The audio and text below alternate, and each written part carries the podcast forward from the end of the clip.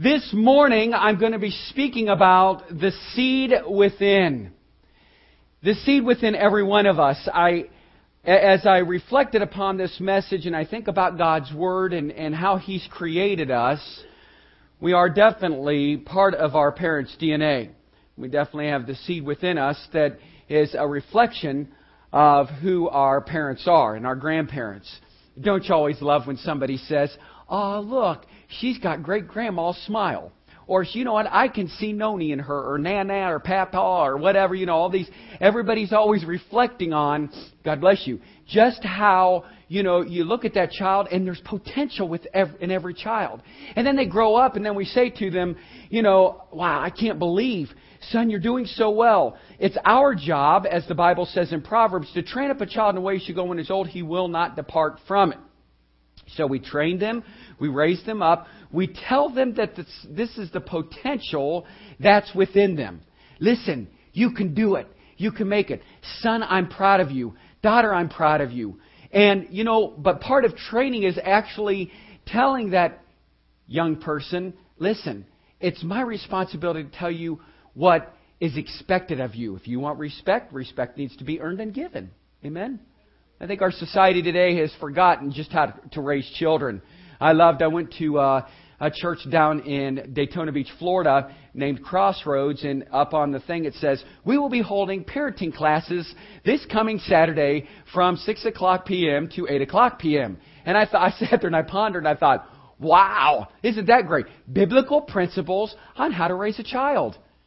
Because so often we just expect that every one of us has all the tools, has all the instruments. Now, by raise of hands this morning, if you have children in this in, the, in this auditorium, or if not, if you've raised your children and they're raised and gone, but you've had children, raise your hand for me. Now, through trial and error, would you say, "Wow, that was a lesson well learned"? Yeah. And some of us are probably still saying, I'm still learning that lesson. It is difficult. There isn't a book or a instruction manual that tells us, listen, now when little junior goes up, when you tell him not to eat any of those cookies and he gets in the cookie jar and you look at him and his face is smeared with cookies all over and you say, son, did you get in that cookie jar? He says, no daddy, I did. and he's spitting all over you because he's got Oreos all over him. Isn't that amazing? Children come in this world strong willed. And it's our responsibility to invest and to encourage them and uplift them. I think some of the hardest things in life are actually raising a child and then saying, you know what, I didn't know how to discipline them properly. My father disciplined me this way, or my grandfather disciplined me this way. Oftentimes, we don't know, and we, uh, again, we don't have that instruction manual. It's difficult. I want you, if you would, turn in your Bibles to Jeremiah chapter 1, verses 4 and 5. As you turn there, I'm going to give you three important scriptures this morning, and I'm going to be sharing my heart with you about the seed within. Psalms chapter 127, 3, please don't turn there.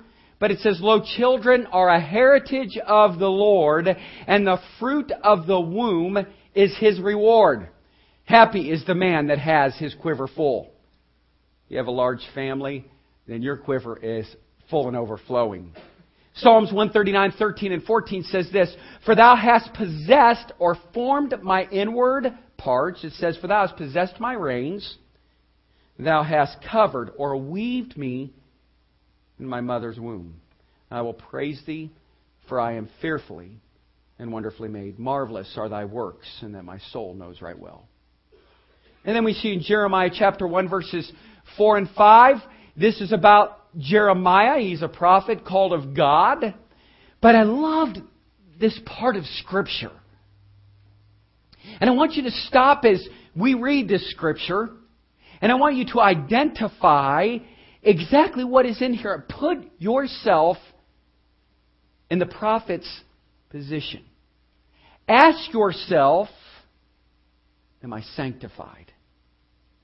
And if I were ordained, who am I? What am I? What purpose am I used for? It says, Then the word of the Lord came unto me, saying, Before I formed thee in the belly, I knew thee. and before thou camest forth out of the womb, I sanctified thee, and I ordained thee a prophet unto the nations.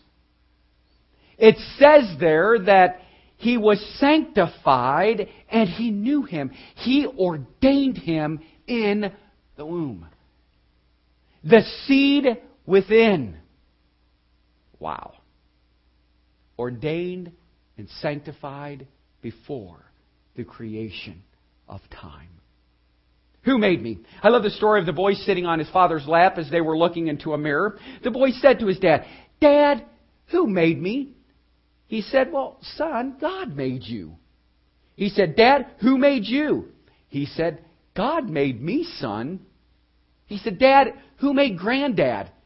He said, God made him, son. He said, Dad, who made great granddad? He said, God made him, son. Why do you ask? The boy took one look back in the mirror and said, Well, it just seems to me he's been doing a better job in recent years. The perspective of a little boy. Isn't that true? It's great.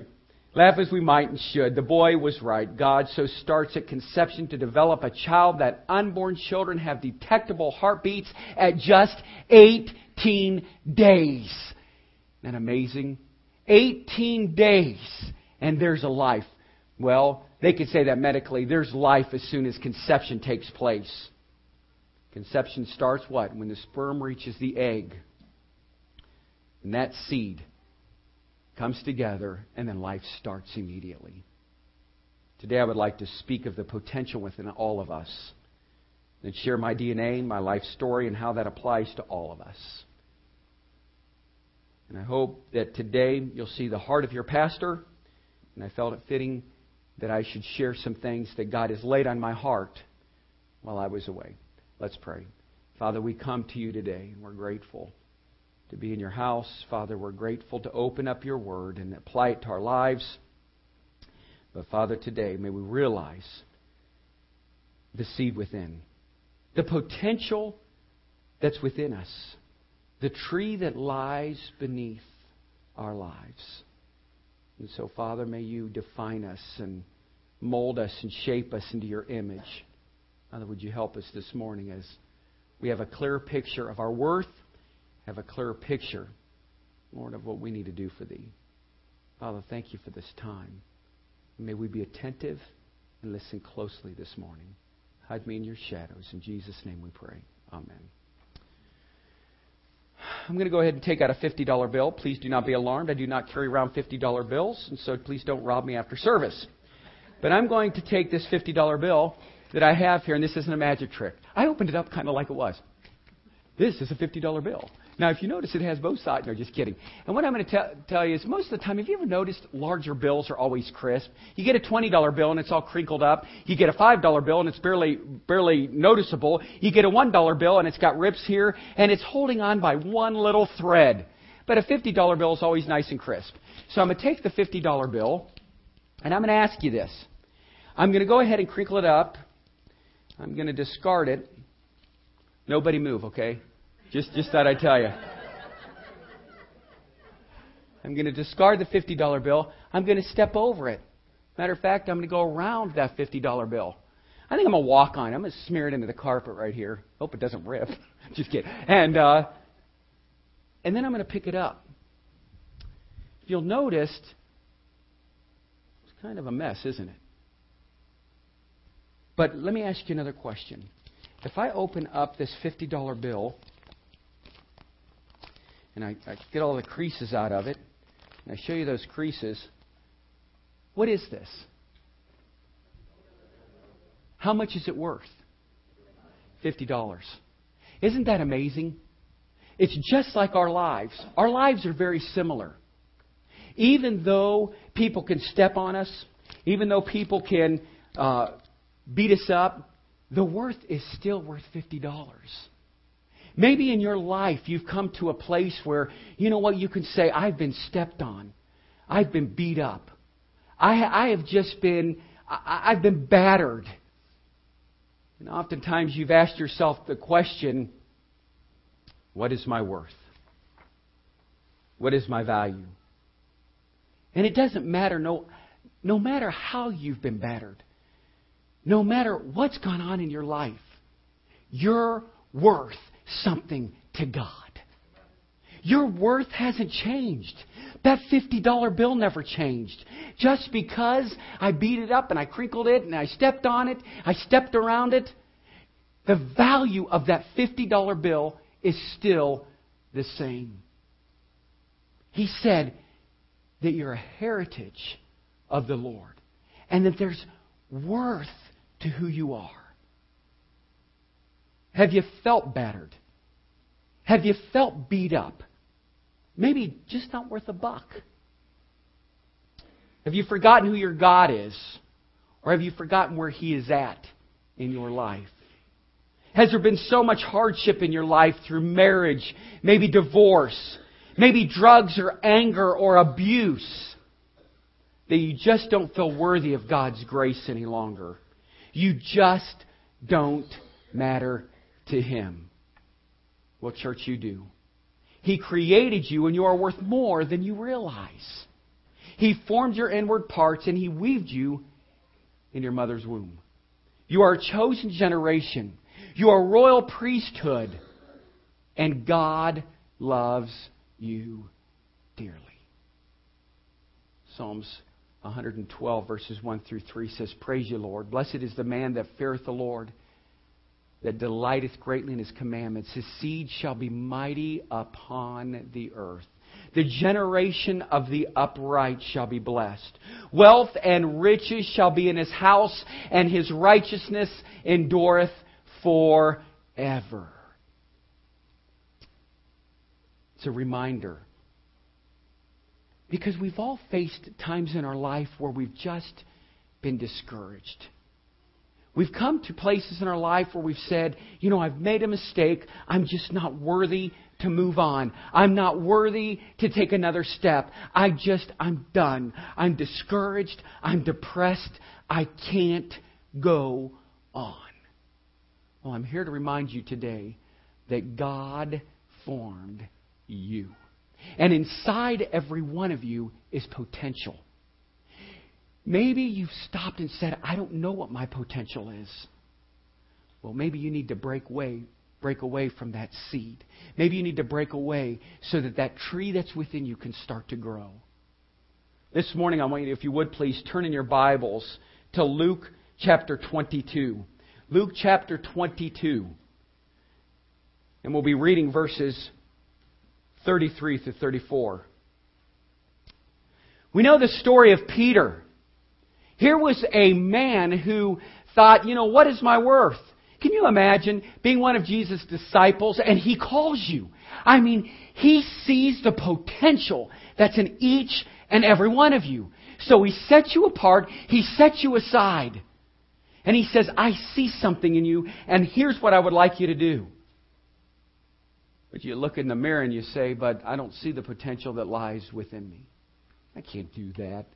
I don't even have the potential to, to do anything. I can't sing in a choir. I can't play an instrument. I can't preach. I can't teach. But there's something in every one of us. It's a gift from God. And He wants to use you where you're at. I love what the Scripture has to say in Luke 22, verses 33 and 34. And it says there, And he said unto him, Lord, I am ready to go with thee both into prison and into death.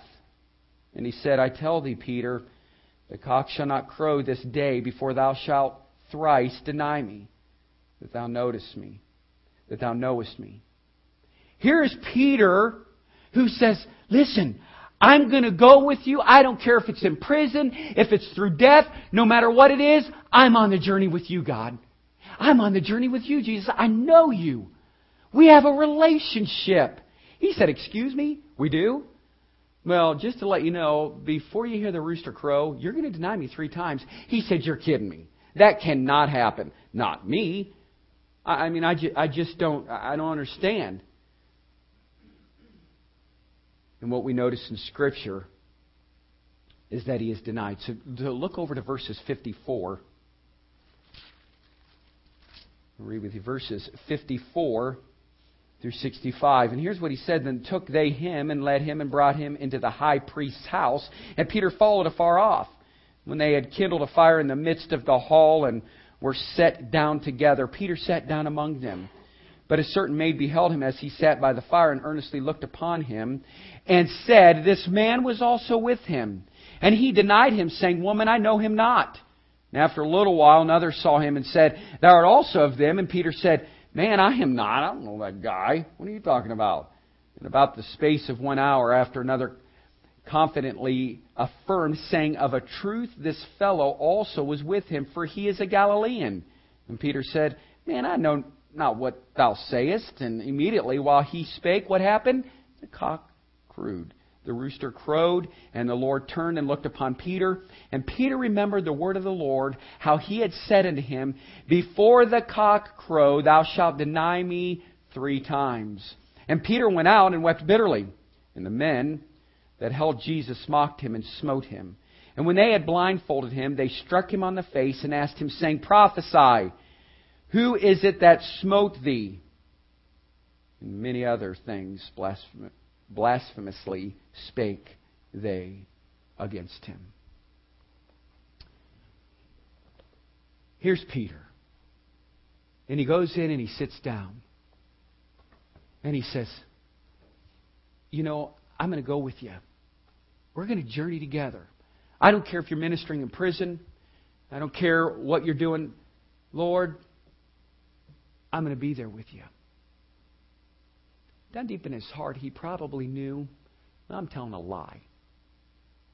Jesus looked at him and said, But, you know, Peter, you don't really love me. And he goes, Oh, but you do know I love you. I, I, you know I love you and I care for you. I mean, it's evident in my life. Can't you see I'm following you? I care for you. Jesus looks over at him and says, Peter, you don't really love me. He goes, Oh, but I do love you. And he said, No, you really don't. And what happened? He denied him.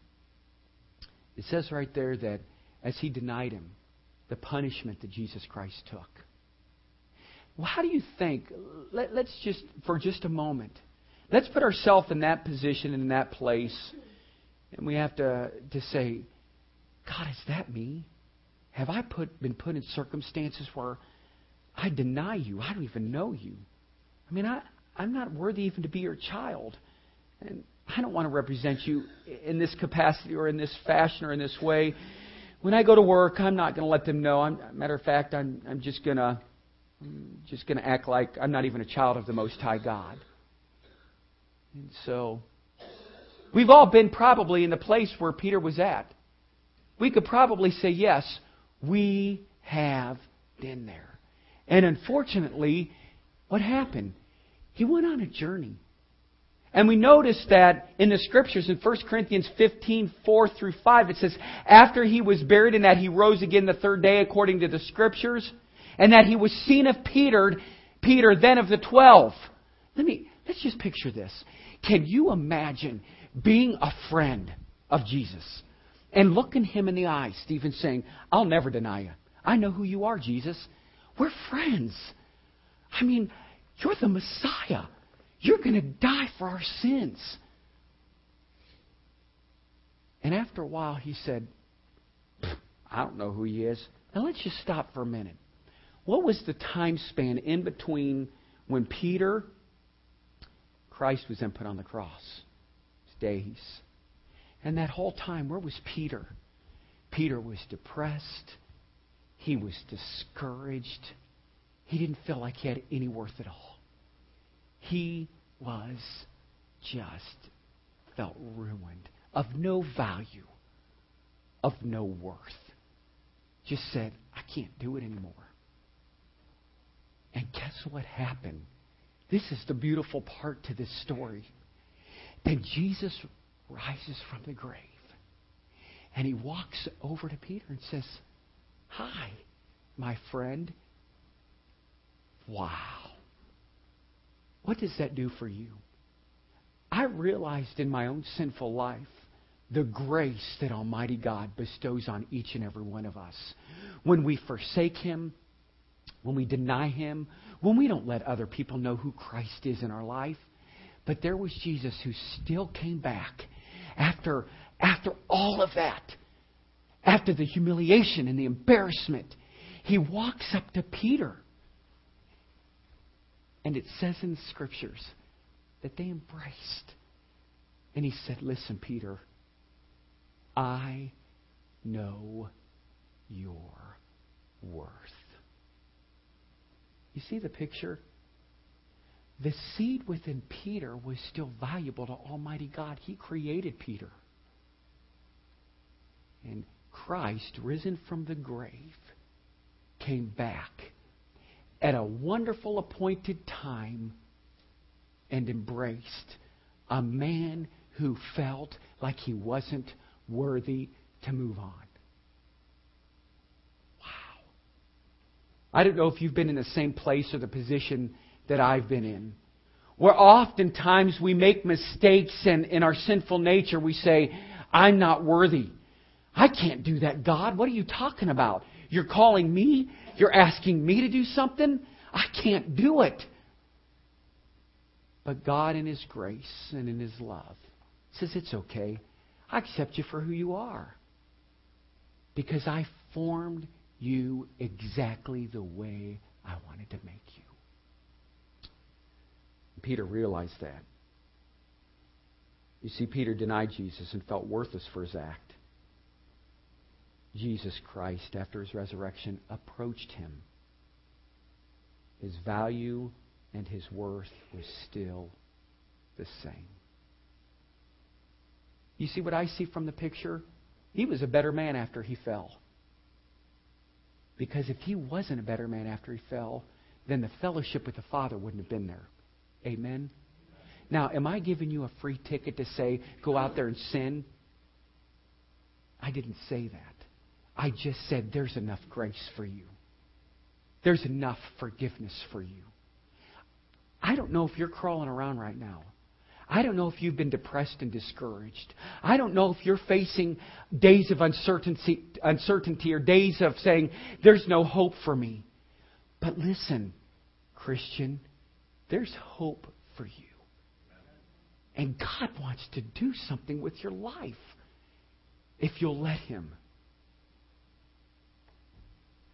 Seeds. Watch this video. How many of you have seen an acorn before? And as the acorn drops to the ground, you can turn that all the way down. Seeds then sometimes have to wait a long time before they find good places to grow. And if you'll watch this as it continues to grow within this seed, Places where the sun, the moisture, and the temperature is just at the right place. Most seeds are designed for the wait, protected by a hard outer pod. Some seeds wait years to germinate, and some just never do. But inside every seed, every seed pod, there is a baby plant, or an embryo, or an endosperm a supply of starchy food that will be used for earthly growth if germination takes place. Then you'll notice then a tiny root will reach down into the soil and a tiny green shoot will reach up toward the light. But if you'll notice within that acorn, something miraculous had to take place. For that seed in that outer layer had to die.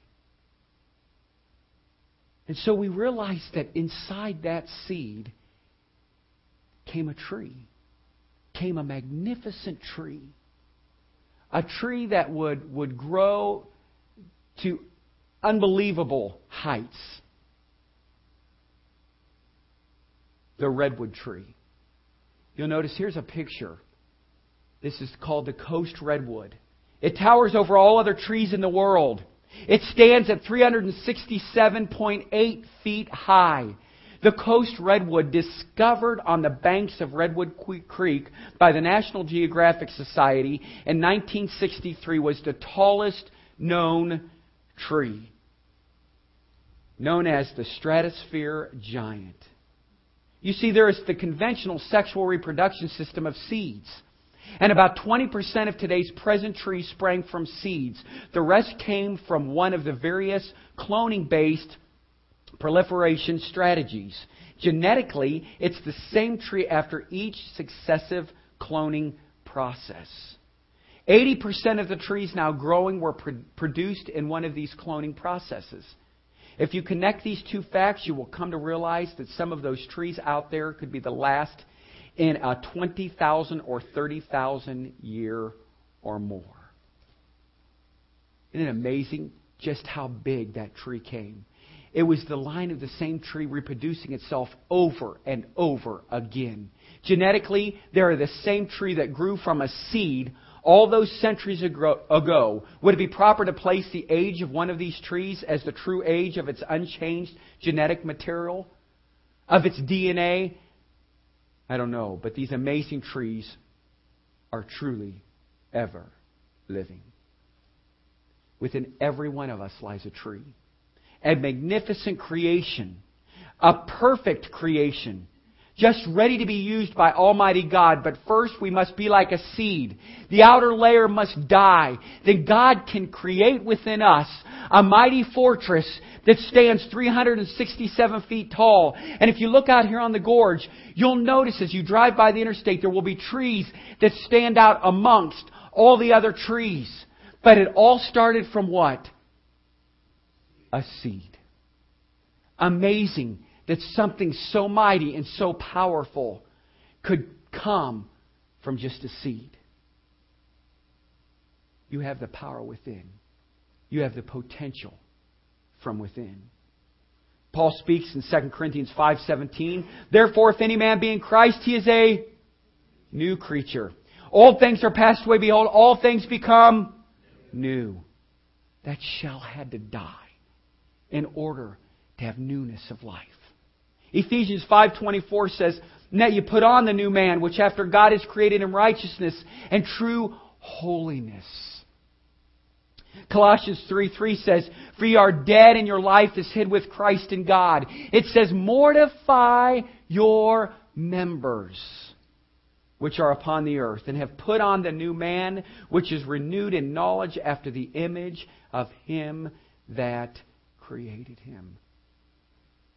The Bible says we must die to ourselves. Church, where are we at?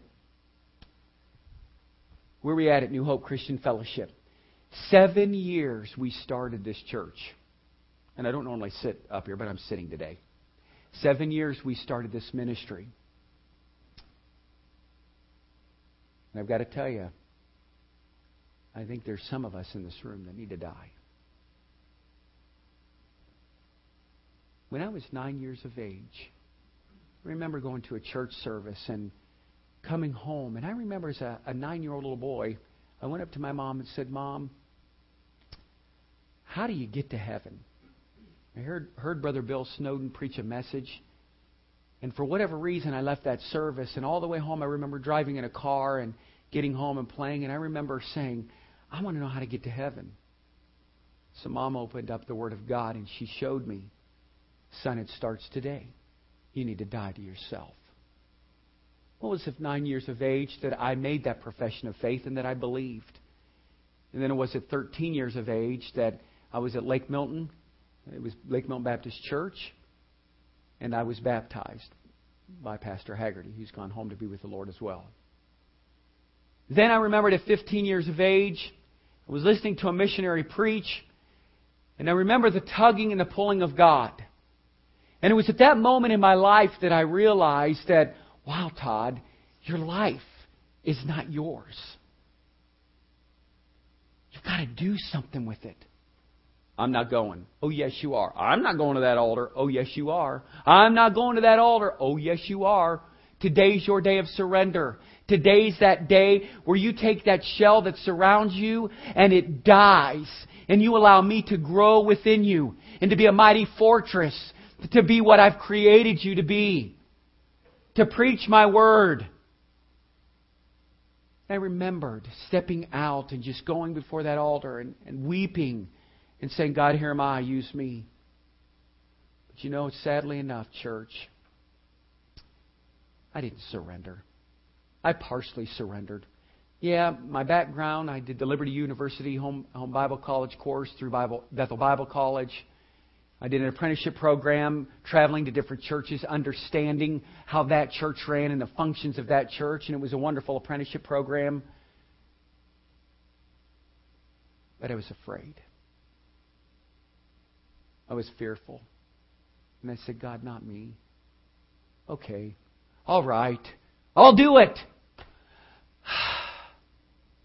I'll be a minister of music. That's what I'll do, God. I've surrendered. So, 15, led a choir. 16, 17, 18, 19, was the minister of music. Left there, New Testament, took me on as their minister of music, then became their youth pastor. Okay, wow, this is comfortable. I kind of like it right here. Whew. There's no accountability. Everyone's going to like me. I'm just going to hide under the armpit of that pastor. Well, in my upbringing, I, I'm sad to say that I didn't have a very good picture of the church. I never realized it, and I never realized just how it affected my life. Because there was so much difficulty in church that I kept saying for 15 years, I'm just going to be an associate pastor because I'm not putting up with that junk. I don't want to deal with people. You know what? We'll let the pastor do it. And then God kept reminding me, hey, Todd, are you a fake? Are you still that acorn that's sitting in that flower pot? And we've all known it. That little tree pops up. And you're like, how'd that acorn get in there? Mess up my flowers. Todd, are you just that acorn that's laying in that soil? Have, have you broken apart that seed? You know, I had to ponder some thoughts while I left because I was about at the end of my rope. And I'm sharing this with you, church, to say this I can't do things on my own. I can't do things in my own power. I can only do them through Christ. And I told my wife, as she and I were getting tired and wearisome, I said, Am I truly surrendered? Have I truly given my all to Him? And the Lord guided and directed my footsteps over the last 10 days. And I realized, and the reason why I shared that with you and found it on YouTube is to tell you this that's my life. My parents were divorced, always fighting for the affection of my father and realizing it took about two years ago here at Celebrate Recovery to finally admit my father was an alcoholic.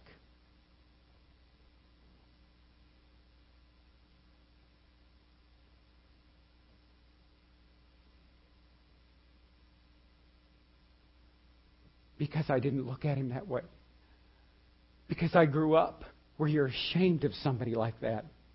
I grew up as a young man where you don't talk about the sin in somebody's life. If you talk about their sin, then you're not accepted. How can you be a preacher boy and have such dysfunction? How can you be a man of God and have the dysfunction in your family?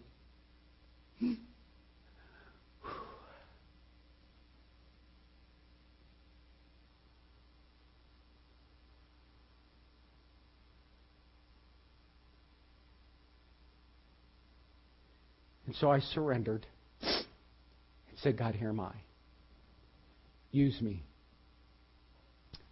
This church is compiled of people that are broken, that are hurting. New Hope Christian Pe- Fellowship is a group of people that have pain. And as much as I want to paint a picture of a congregation that's alive and holy, I must realize we all have pain, and we deal with that pain. My father died four years ago of cancer. And as I sat there in a chair and I watched him deteriorate, I still was painting a picture. But I realized that today I'm a child of Almighty God. And I must realize, too, that this church is going to face issues and problems. And if you're a visitor here today, welcome to New Hope. But I got to tell you, I know that some of us say we don't have the potential, and the potential doesn't lie within us. The potential does. And so the Lord continued to convict my spirit and say, Todd, there's some things that your church is lacking. So I said, Well, what's lacking? And, and it's my fault. And, and I'm asking all of your forgiveness because I failed you in many ways these past seven years. I have failed you and I failed many people because I didn't realize that in my ministry the importance of spiritual gifts, the importance of teaching you where you'll function the best. You know what I did? Jesus came to serve, not to be served. You need to serve. What are you doing sitting back? Well, you know where I failed? I failed teaching you where you're supposed to be. And I'm going to show you. First of all, I'm going to ask you a question. What do you expect of me as your pastor? And we're going to do a little group participation here before I close today.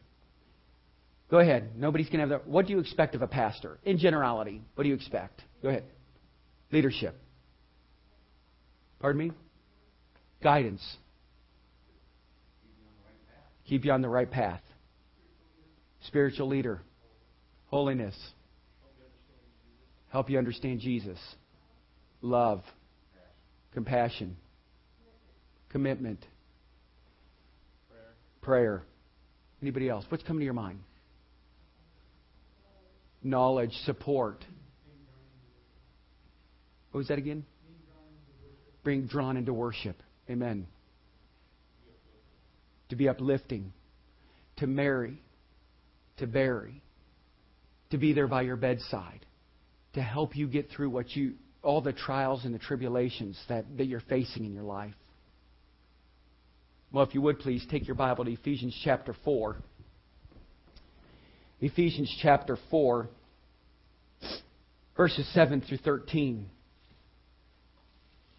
I'm going to read this, and I'm just going to share with you what the Lord revealed to me.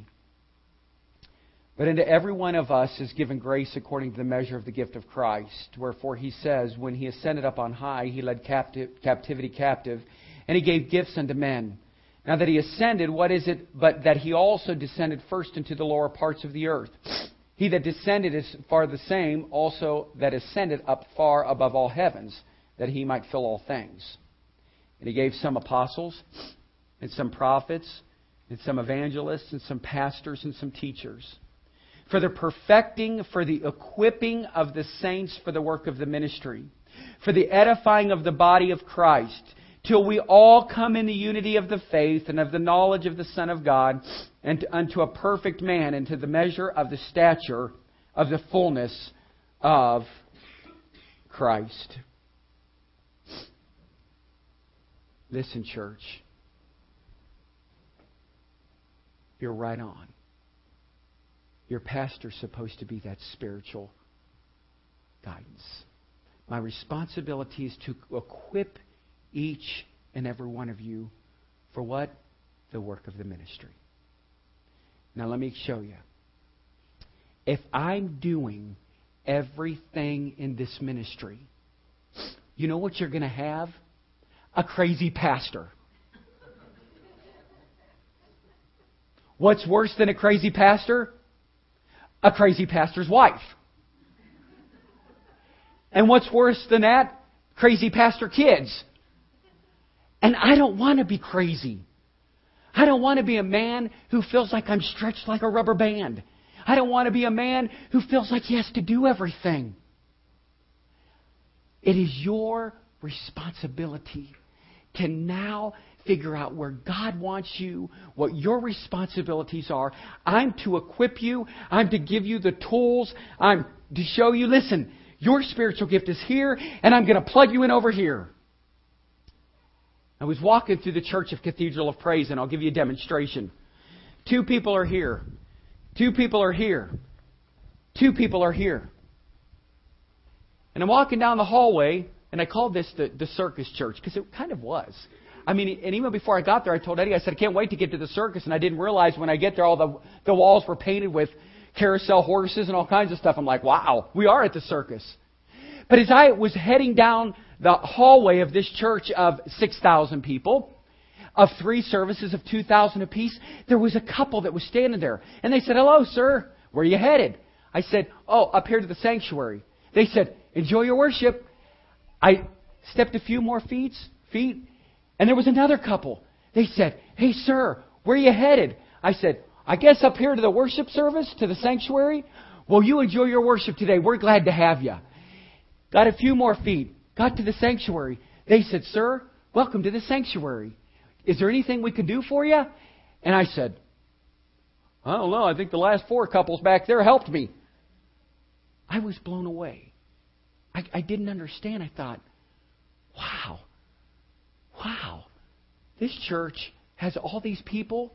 And get this, I thought, I, I was kind of like one of those pastors who, you know, I mean, there's a difference between a little Chevette versus a Mercedes.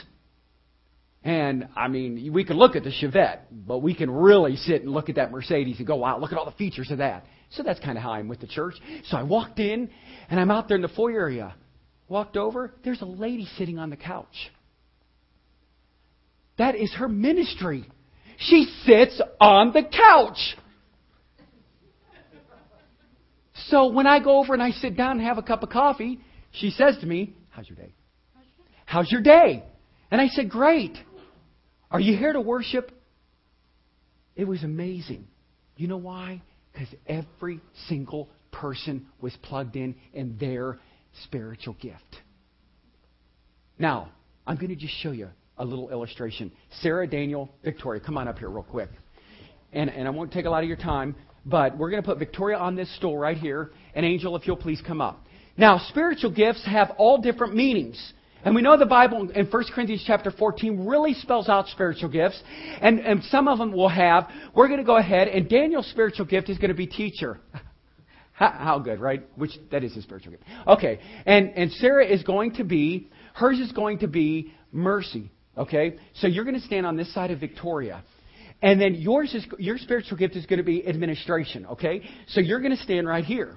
And so Angel goes to the hospital vi- visit because Victoria had her phone and she was texting while she was driving. Isn't that sad? All of us go, aw. So she ends up in the hospital. She has a gash on her forehead. And two of the people in the church who joined the hospitality and hospital visiting team decided they were going to go visit her. Now remember, what is Sarah's ministry gift? Her spiritual gift is mercy, and yours is? Administration. So we have Sarah who walks up and says, Hi, Victoria. I am so sorry to hear about what's going on in your life. You know, my heart just aches, and I'm here to pray for you. And then so she puts her hand on her forehead. Meanwhile, yeah, meanwhile, Angel walks in and she says, uh, Really? I mean, did you think that you had to text while you were driving? That's why you got the gash in your head. I mean, what were you thinking, Victoria?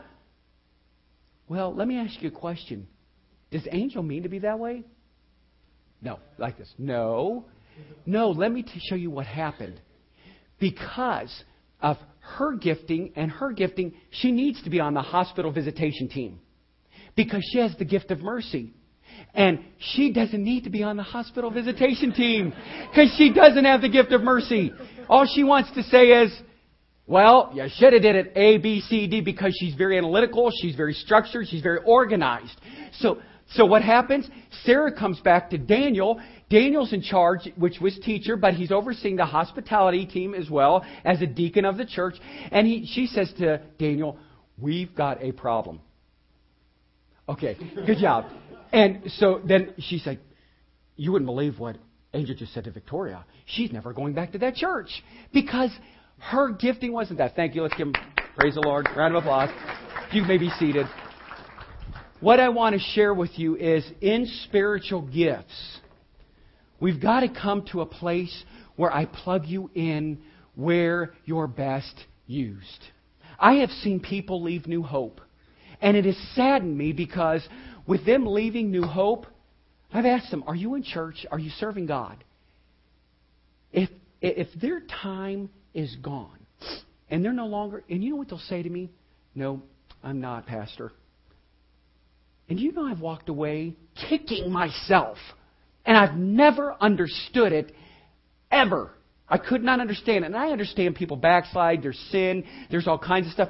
New hope may not be for you. However, but what you need to do is you need to realize God has a gifting, and there's that seed that's within each and every one of us that produces this big, huge 365 foot tree that God wants to take you to a place you've never been before. And I have to tell you, we're here today because I have to realize on a daily basis the potential that's when, within me. I must die to myself. Listen, I'm talking to you teenagers as well. If you're sitting in this room and you haven't done anything for the cause of Christ, then do something. You know, ask mom and dad, can I join the greeting team? Can I help stand outside while people are parking? Can I take an umbrella and hold it for somebody? That's ministry. And I know some of you say, Pastor, I can't do it. Well, there was a young man in this church who was willing to preach the gospel of Jesus Christ last Sunday. He might not have felt like, I can't do it. Luke says, I don't know. But I got to tell you, I know he was a blessing to many. Amen? Because you know what he did? Some of you don't even know this. He said, I'm willing and I'm a servant. And I know what Luke's spiritual gift is. So it's easier for him to get up here. But he walked up here. And a lot of you don't know this. At midnight and taped his whole message with nobody in this room. Why? Because it wasn't about that seed. It was the tree that's inside him because he had a message to share from Almighty God. And he wanted to share that with you. I'm thankful for a young man who's never preached here. That was his first time preaching here at New Hope. And I'm grateful for Luke being a servant of God. What are we doing? Are we just that acorn that's rolling around, tossed to and fro, not doing anything for the cause of Christ? Or are we allowing that shell to break open and allowing that tree to rise up and to make us a role model, not just in the church, but in society, with amongst our peers, amongst our coworkers, but more than anything, with this church. I don't want New Hope to stay at 150. I want to see you grow. And I want to see this church expand. You know, this, this building, if we just really took everything we had and said, okay, God, here we are, have faith, we pray daily, we give what we need to give to build it so that we can continue to make a difference for Jesus Christ. That's what ministry's about. That's outreach the Nepali Fellowship coming here, them being involved. They just won three Hindus to Christ. Amen? I mean, that is awesome. I glorify God. Because you know what? I'm still that guy who was still sitting back here going, Oh, I don't want to get involved. I've seen my pastor do that before. I can't do it. But you know what I think God's doing to me? I think He's taken that seed and He's broke it open. And that tree is growing. And as it grows, I want to take this church to another level. And if you don't understand my heart, I have a heart for hurting people. And oftentimes it burdens me and burdens me and burdens me. And I want to bring you hope through Jesus Christ. I want to equip you so that, guess what? That next hurting person can get help from you. And the next individual can be mentored from you. Isn't it awesome to serve God? With a great amen, let's hear it. Amen. amen. It is awesome to serve God. We need to surrender our lives. We need to surrender our hearts. And we need to say, God, just break me open. Lord, I know I've not felt worthy. I can't do it. But with God, all things are possible, and I can do all things through Christ that gives me the strength. If you've retired, well, guess what? Get back to work. We never retire in the work of the Lord. It is time for our church to come alive so that revival will take place and that the Holy Spirit will descend upon this church and that the manifestation of the Spirit of God, and that's my Pentecostal in me, break through this whole church and that revival will take place because we're doing what we're supposed to. And that's surrender. And that's breaking our life open for the cause of Christ. Where are you today, church? Are you listening to what I'm saying? Just say to me, when we go through these spiritual gift classes, say, Pastor, I know I'm not a teacher and I can't do this. Well, guess what? Let's get involved. People need you. This church needs you. The world needs you. We need each other. And God needs you more than I need you. We've got to come to a place where we're humbled and realize that God can do a work in and through every one of us. Like the redwood, would you grow? Would you become a mighty fortress? Would you be the tallest tree that shines light, as Miss Leslie said, for Jesus Christ? Would you not fear what my wife taught in the ladies group this morning through the Women of Hope class? Don't fear those things. Get through those obstacles and allow God to shape you into a deeper relationship with Him.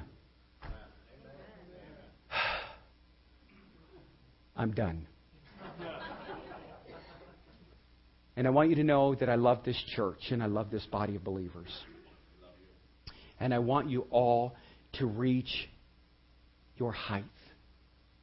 I want you to reach your fullest potential for Jesus Christ. Will you give your life to Him today? Will you allow Him to do a work in and through you? Will you allow Him to motivate you?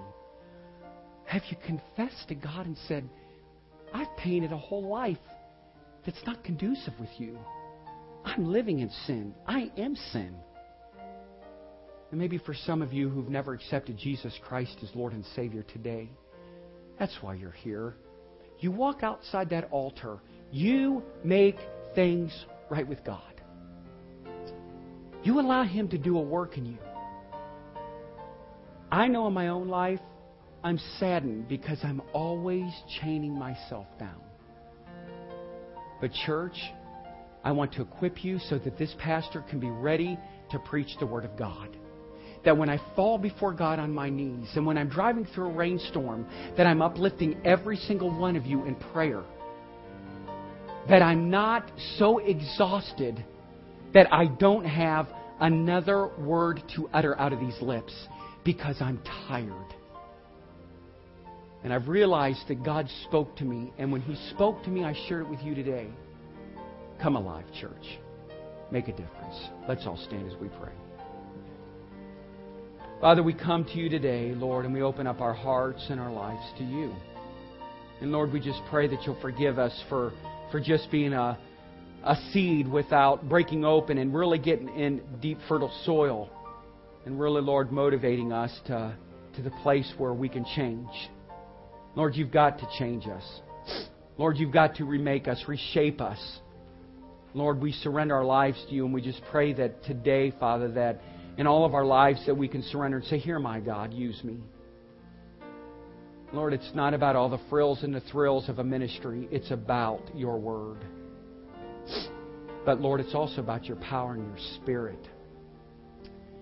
And so, Father, I just pray that you will do a work today. And if there's someone here that, Lord, has been uh, just on the fence, Lord, they just have to surrender and say, God, I'm here because you brought me in my difficulties, through my difficult situations. Lord, you're, you're helping me, you're molding me. Lord, I realize that I'm not of much value to you, but I'm still worth just as much as the day you created me. Father, use me today. And for those that are here, Lord, I, try, I pray that they'll just break free from the chains that have kept them bound. And Lord, give us life, give us freedom, give us victory. In Jesus' name we pray. Amen. Let's sing together. This altar call.